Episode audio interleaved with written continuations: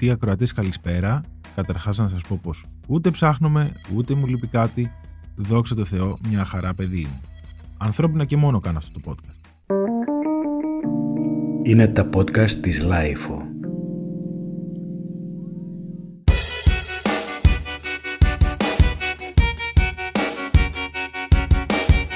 Θα μπορούσε να είναι η ανδρική φωνή του Google Translate. Θα μπορούσε να είναι η ASMR προσπάθεια του ChatGPT. Τελικά είναι ο Σταύρος το καλύτερο χειρότερο πράγμα που μας συνέβη τις τελευταίες μέρες. Ο Σταύρος έχει περάσει δύσκολα. Έχουν δει πολλά τα μάτια τους αυτά τα ρημάδια τα social. Χώρισε με την ηθοποιό από τη ζωή της άλλης και τα κλεμμένα όνειρα μετά από 4, 5 ή 7 χρόνια ε, και εκείνος μπερδεύεται. Αλλά ποιος βάζει χρονικό όριο στον έρωτα; Και έχει στείλει σε εκατοντάδες γυναίκες τα ίδια πράγματα. Που όχι απλώς έχουμε μάθει απ' έξω, αλλά ξέρουμε και σε ποια στιγμή θα σκάσει το με τσέχασες. Ήταν διασκεδαστικό όλο αυτό το δράμα γιατί πρώτον δεν μας αφορά και δεύτερον δεν το ζητήσαμε. Και όλοι ξέρουμε ότι όταν κάτι σου προσφέρεται έτσι, το μόνο που μπορείς να κάνεις είναι να το απολαύσεις. Ε, το απολαύσαμε για μερικές μέρες, μετά το έκαναν τραγούδι στο TikTok, το ανέβασαν όλες οι stories και μας δημιούργησε τραύμα. Ε, τώρα πια ας πούμε βλέπω ηχητικό στο Messenger, ναι γιατί στο Messenger εκεί μιλάω, δεν είμαι νέος. Ε, και φοβάμαι πως θα ακούσω Άγγελε, Άγγελε, πήρες το ηχητικό που σου έστειλα πριν. Εγώ ήθελα να σε κάνω άντι στο Facebook και δεν μπόρεσα. Δεν ξέρω γιατί. Σου είναι εύκολο να με κάνεις εσύ. Μήπως αυτό ήθελε ο Σταύρος τελικά. Να τον κάνει κάποιος άντι στο Facebook. Και εμπιστοσύνη. Κυρίως εμπιστοσύνη. Πάμε όμως στο top 10.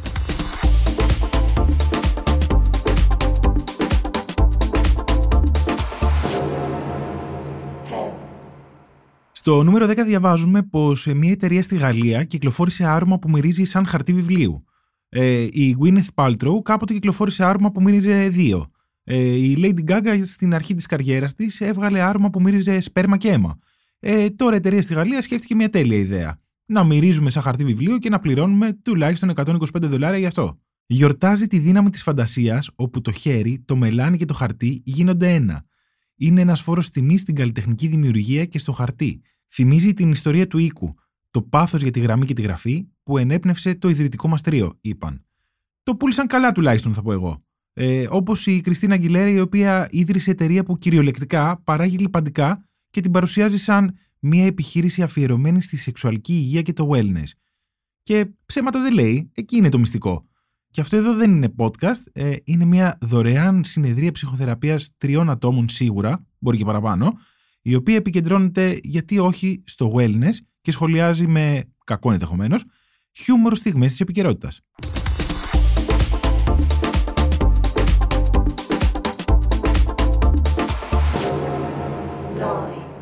Στο νούμερο 9 διαβάζουμε για μία ζεύρα στους δρόμους της Σεούλ η οποία το έσκασε και έκανε βόλτα τρεις ώρες. Ε, είναι ο Σέρο, η Σερό, ε, είναι ζεύρα και ήθελε απλώς να πάει μία βόλτα. Το έχουμε πάθει όλοι μας στο γραφείο, ας είμαστε ειλικρινείς. Ξέρετε, μιλάω για αυτή την ακατανίκητη ανάγκη να σηκωθείς, να πάρεις κινητό τσιγάρα μπουφάν και απλώς να φύγεις για λίγο, να περπατήσεις γύρω-γύρω. Ή να πας σπίτι με τα πόδια, παρότι δουλεύει σύνταγμα και μένεις σε Γάλλιο. Ο Σέρο, η Σερό, έκανε αυτό που εμείς ακόμα δηλιάζουμε. Δραπέτευσε από το ριζολογικό κήπο που έμενε, έκανε μία τρίωρη βολτίτσα. Εντάξει, τον βρήκαν μετά, τον μάζεψαν, αλλά για τρεις ώρες ε, ζούσε την καλύτερη ζωή του στους δρόμους του Σεούλ. Και μάλλον, μάλλον έσπασε και ένα ξύλινο φράχτη φεύγοντας από το κλουβί του. Και έγινε ο ήρωας της μέρας και του στέλνουμε αγωνιστικούς χαιρετισμούς.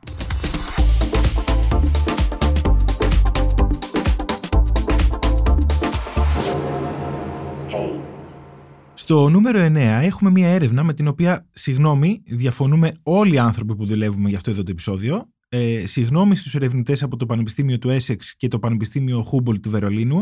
Ε, συγγνώμη για τη μαμά μου που θα το ακούσει αυτό. Ε, η Τζένιφερ Χάσε, μία εκ των επιστημόνων αυτών, παραδέχτηκε ότι εντάξει, αν κάνεις χρήση παρεστησιογόνων και έχεις ένα όραμα, ίσως ζωγραφίσεις μια ωραία εικόνα. Και μετά το άλλαξε. Ε, and I quote, ε, οι ιδέες που δημιουργούνται υπό την επίρρεια συχνά φαίνονται ασύνδετες ή ακατάλληλες αργότερα. Δεδομένων των πολυάριθμων παρενεργειών που σχετίζονται με τη χρήση ναρκωτικών, είναι επιστημονικά αβάσιμο να συστήνεται η κατανάλωσή τους για την επιδίωξη της αυξημένης δημιουργικής απόδοσης. Ε, έλα, Τζένι, τα ωραιότερα διαβάσματα για εξεταστική δεν τα έκανες στην υφάλεια, ούτε εσύ ούτε κανένας μας. Ε, μην μιλήσω για τα μαθηματικά που τα καταλαβαίνεις αν έχεις πιει 4 gin tonic τουλάχιστον. Άλλη ειδικός, η Ρώνα Κραν, που είναι αναπληρώτρια καθηγήτρια Αμερικανικής Λογοτεχνίας στο Πανεπιστήμιο του Μπέρμιγχαμ, δήλωσε ότι η ρομαντική άποψη του εθισμένου καλλιτέχνη προέρχεται από μια κοινωνικά συντηρητική μεταπολεμική κουλτούρα και αποτελεί όλο και περισσότερο παρελθόν. Ναι, είναι 2023, θέλετε να μας κάνετε όλους ευτυχισμένους και υγιείς. Το καταλάβαμε. Αλλά εγώ θα πω ότι μήπως είναι αυτή μια νέα θεωρία συνωμοσίας. Γιατί πρώτα η Μαντόνα που έγινε μανούλα του Facebook και λέει ότι στο σπίτι της χαμογελάμε. Μετά η Φιλανδία που μας πληρώνει για να πάμε σε masterclass χαράς. Τώρα έρευνες υπέρ της νυφαλιότητας. Ε, αν τα βάλετε κάτω, βγαίνει. Ακούστε και προβληματιστείτε.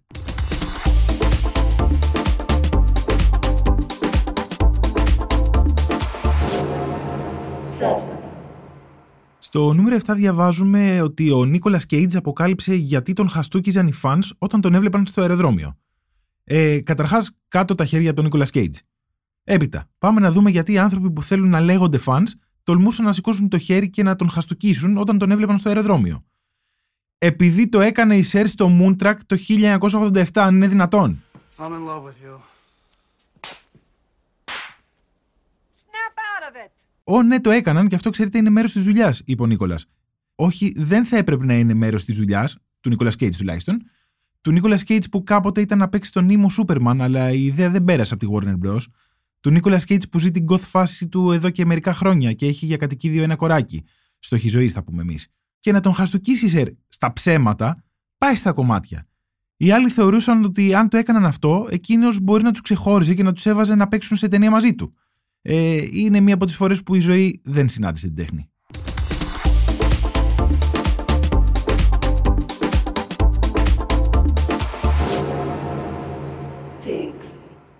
Στο νούμερο 6 διαβάζουμε μία είδηση με τίτλο «Ιταλία, τυφλός ασθενής είδε για πρώτη φορά μέσω αυτομεταμόσχευσης». Ένας άνθρωπος στην Ιταλία είδε μόνος του το φως του και εσύ έχεις μείνει στο διαβάστηκε από προχθές που ρώτησες αν τελικά θα βρεθείτε.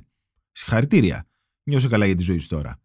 Εντάξει, δεν έγινε ακριβώς έτσι. Μπορεί η αυτομεταμόσχευση να είναι fancy λέξη, αλλά είναι κάπως παραπλανητική για μας που δεν ξέρουμε. Ε, όχι, ο 83χρονο κύριος δεν έκανε μεταμόσχευση στον εαυτό του. Απλά δεν υπήρξε δότης, το μόσχευμα προήρθε από το άλλο του μάτι. Και τώρα έχει ανακτήσει την όρασή του και κινείται με αυτονομία. Και μπράβο του. Μπράβο στο άλλο μάτι βασικά που παρότι δεν έβλεπε ήταν αρκετά καλό για να κάνει τη δουλίτσα.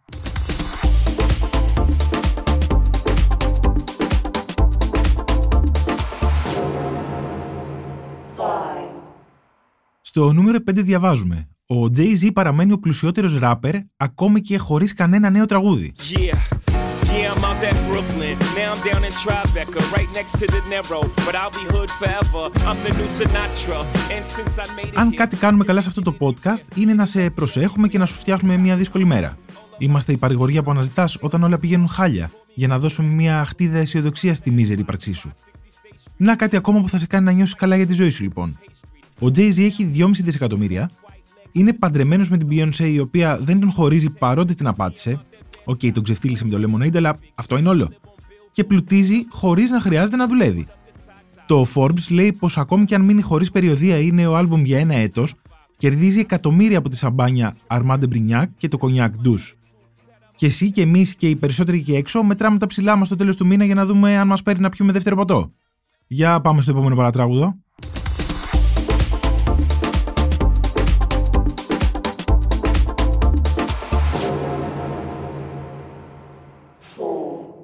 Στο νούμερο 4 λοιπόν και στο επόμενο παρατράγουδο έχουμε μία είδηση για τη Gwyneth Paltrow. Ε, η Gwyneth Paltrow είναι από τους ανθρώπους που δεν ξέρεις αν πρέπει να πάρεις τα σοβαρά. Θέλω να πω ότι είναι η γυναίκα που έχει actually δηλώσει πως προτιμώ να πεθάνω παρά να δώσω στο παιδί μου να φάει κάπες σουπ.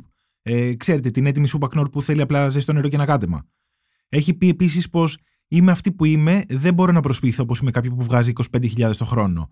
Ή προσωπικά αγαπημένο το δεν μου αρέσουν οι μυθισμένες γυναίκες, είναι τόσο κακόγουστο. Πιστεύω πως είναι ανάρμοστο και δεν μου αρέσει. Δεν έχω φίλες που μεθάνε. Σιγά μου, Μαρία Αντουανέτα, δεν έχεις φίλες τελεία. Ε, εδώ στη δίκη σου απαρνήθηκε στην Taylor Swift. Τέλος πάντων, τώρα που τρέχεις στα δικαστήρια για ένα ατύχημα σκι που την κατηγορούν πως προκάλεσε, ενώ αυτή λέει πως ήταν το θύμα, ρωτήθηκε πόσο της κόστησε το συμβάν. Επειδή ο αντίδικός της τραυματίστηκε και νοσηλεύτηκε, όχι τίποτα άλλο, ε, έχασα και μισή μέρα σκι, είπε η Gwyneth Paltrow. Και ειλικρινά, ούτε στον εχθρό μου. Να χάσω αυτό σεβασμό, ναι. Να χάσω τα λογικά μου, ναι, ξανά. Να χάσω και το χέρι μου, πάει στα κομμάτια. Αλλά μισή μέρα σκι. Ε, συγγνώμη, όχι. Επειδή μερικές φορές καλό είναι να βάζουμε και όρια.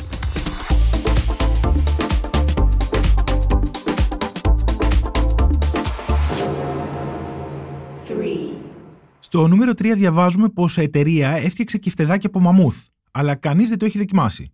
Κυριολεκτικά ένα επεισόδιο πριν, μιλούσαμε για τρόφιμα από κίτρινο αλευροσκουλίκι και μεταναστευτική ακρίδα. Ε, έχει περάσει ακριβώς μια εβδομάδα και λέμε για κεφτεδάκι από μαμούθ.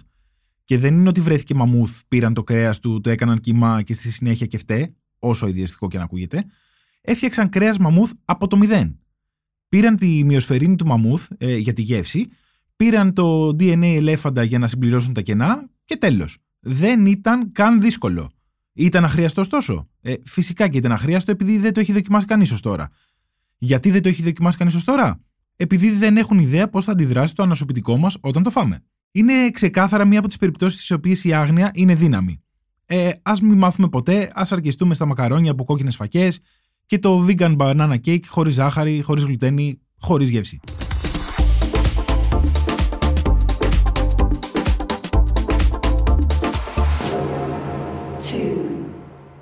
Στο νούμερο 2 διαβάζουμε μια είδηση με τίτλο Χιλιάδες Τρούμφ προσπάθησαν να σπάσουν το ρεκόρ Guinness, αλλά απέτυχαν για δεύτερη φορά.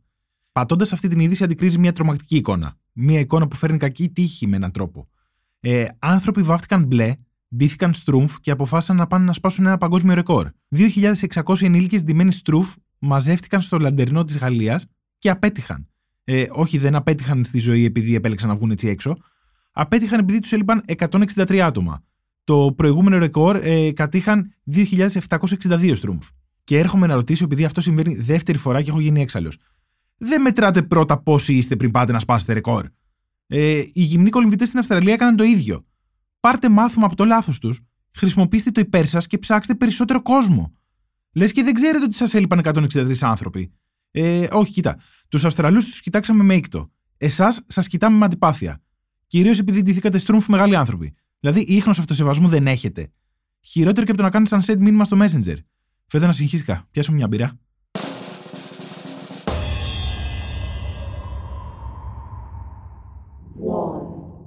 Και πάμε στο νούμερο 1 που έχουμε μία είδηση με τίτλο.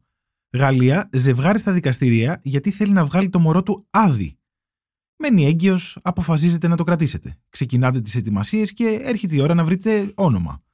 Καθένας έχει τις ιδέες του. Εκείνη θέλει να το βγάλετε Μάριο, εσύ θέλεις Γιώργος, σαν τον αγαπημένο σου θείο. Παλεύετε να τα βρείτε στη μέση και έρχεται η στιγμή που ταυτόχρονα ξεστομίζετε άδει. Κοιτιέστε στα μάτια συγκινημένοι και σχεδιάζετε το μέλλον με τον άδη σας. Γεννιέται ο άδης, ζείτε στη Γαλλία και πρέπει να κάνετε τα χαρτιά. Και ο δικαστής δεν το δέχεται επειδή στην ελληνική μυθολογία είναι το όνομα του Θεού του κάτω κόσμου. Εν τω μεταξύ, εσείς το διαλέξετε επειδή είναι απλά έβυχο δεν είναι υπόθεση από οικογενειακές ιστορίες, είναι πραγματικότητα και είναι κρίμα. Και αν δώσετε το κλικ και δείτε το μικρό Άδη, μόνο ο Θεός του κάτω κόσμου δεν μοιάζει. OK, okay, μοιάζει λίγο, έχει αλόκοτα φρύδια, αλλά εσείς είχατε με τόσο ρημαλιά, αυτός τουλάχιστον δεν είναι καραφλός.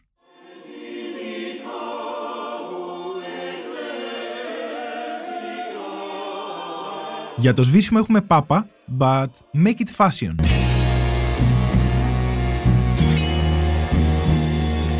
Ε, κυκλοφόρησαν φωτογραφίες του Φραγκίσκου με φουσκωτό μπουφάν μπαλισιάγκα και γυαλιά ηλίου και ήταν τέλειο. Ε, στυλάτος, αεράτος, με το σταυρό του, έτοιμος να ευλογήσει. Και εσύ σκέφτηκες, Preach brother, ε, έκανες και το σταυρό σου μετά από 25 περίπου χρόνια. Τελικά οι εξαιρετικά λιθοφανείς φωτογραφίες είναι από κύμα της φαντασίας ενός 31χρονου οικοδόμου, ο οποίος είχε φάει μαγικά μανιτάρια. Να η δημιουργικότητα με τα ναρκωτικά. Οποιαδήποτε αναφορά σε ναρκωτικές ή άλλες παραστησιογόνε ηθιστικέ ουσίε χρησιμοποιήθηκε για σκοπούς που εξυπηρετούν την κομμωδία και σε καμία περίπτωση δεν προάγουν τη χρήση τους. Αν αντιμετωπίζετε πρόβλημα με τη χρήση ναρκωτικών ουσιών, αλκοόλ, τζόγο ή το διαδίκτυο ή ανησυχείτε για κάποιον δικό σας άνθρωπο, μπορείτε να απευθυνθείτε στο κεφάλι για βοήθεια. Και σκέφτηκε ότι θα έχει πλάκα να χρησιμοποιήσει τεχνητή νοημοσύνη για να φτιάξει εικόνες του Πάπα με ένα αστείο μπουφάν. Το φάγαμε όλοι. Ε, το Reddit τρελάθηκε, το Twitter τρελάθηκε. Ε, οι ειδικοί κάνουν λόγο για την πρώτη υπόθεση μαζικής παραπληροφόρησης μέσω artificial intelligence. Ε, τρελαθήκαμε κι εμείς επειδή όλο αυτό γίνεται κάπως τρομακτικό. Θέλω να πω, ήδη στο Reddit ανεβάζουν εικόνες από ιστορικά γεγονότα που δεν υπήρξαν ποτέ. Όπως ε, την μπλε πανόλη που μάστιζε τη ΣΥΠΑ στα 70s και το μπλανιτάρχη Martin Luther King Jr. το 1973. Και εμείς, OK, ξέρουμε ότι τίποτα από αυτά δεν συνέβη. αλλά δεν έχουμε όλοι γνωστούς που θα είναι έτοιμοι να τσακωθούν να πούν ότι αυτός ήταν ο πρώτος μαύρος Αμερικανός πρόεδρος και όχι ο Ομπάμα, επειδή το είδαν κάπου στο ίντερνετ. Γενικά αυτές οι εικόνες δεν μοιάζουν με άρθρα από το κουλούρι, ούτε με memes με Photoshop. Ε, δημιουργήθηκαν από το μηδέν με συγκεκριμένο στόχο που ακόμη και αν ήταν γέλιο ε, μπορεί να ξεφύγει. Ε, Μήπως δεν πρέπει να δίνουμε απεριόριστη δύναμη στην τεχνητή νοημοσύνη τελικά; Μήπως να αρεστούμε στο να μας λέει το ChatGPT τι είναι Λατίνα. Δεν ξέρω. Αυτά για τώρα.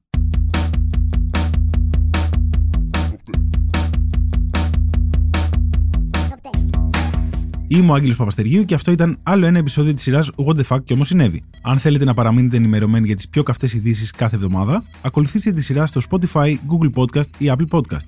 Ηχοληψία, επεξεργασία και επιμέλεια, φέδωνας χτενάς και μερόπη κοκκίνη. Και επιμέλεια κειμένων, Στεφανία Red Flag Παπαδημητρίου. Ήταν μια παραγωγή της Lifeo.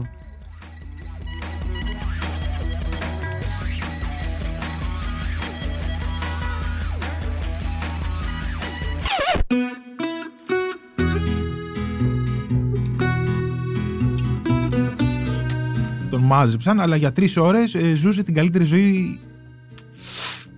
Ε, όχι 80. Το... Έλα, ήταν εύκολο αυτό. Ε, άλλη ειδικός, η Ρώνα Κραν, που είναι αναπληρώτρια. Προέρχεται από μια κοινωνικά συντηρητική μεταπολιτική.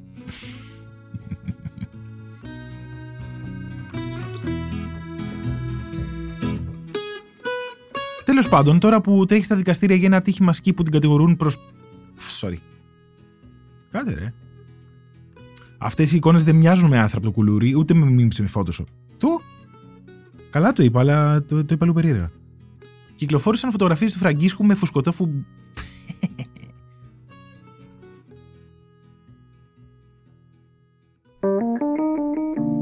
Είναι τα podcast της Lifeo.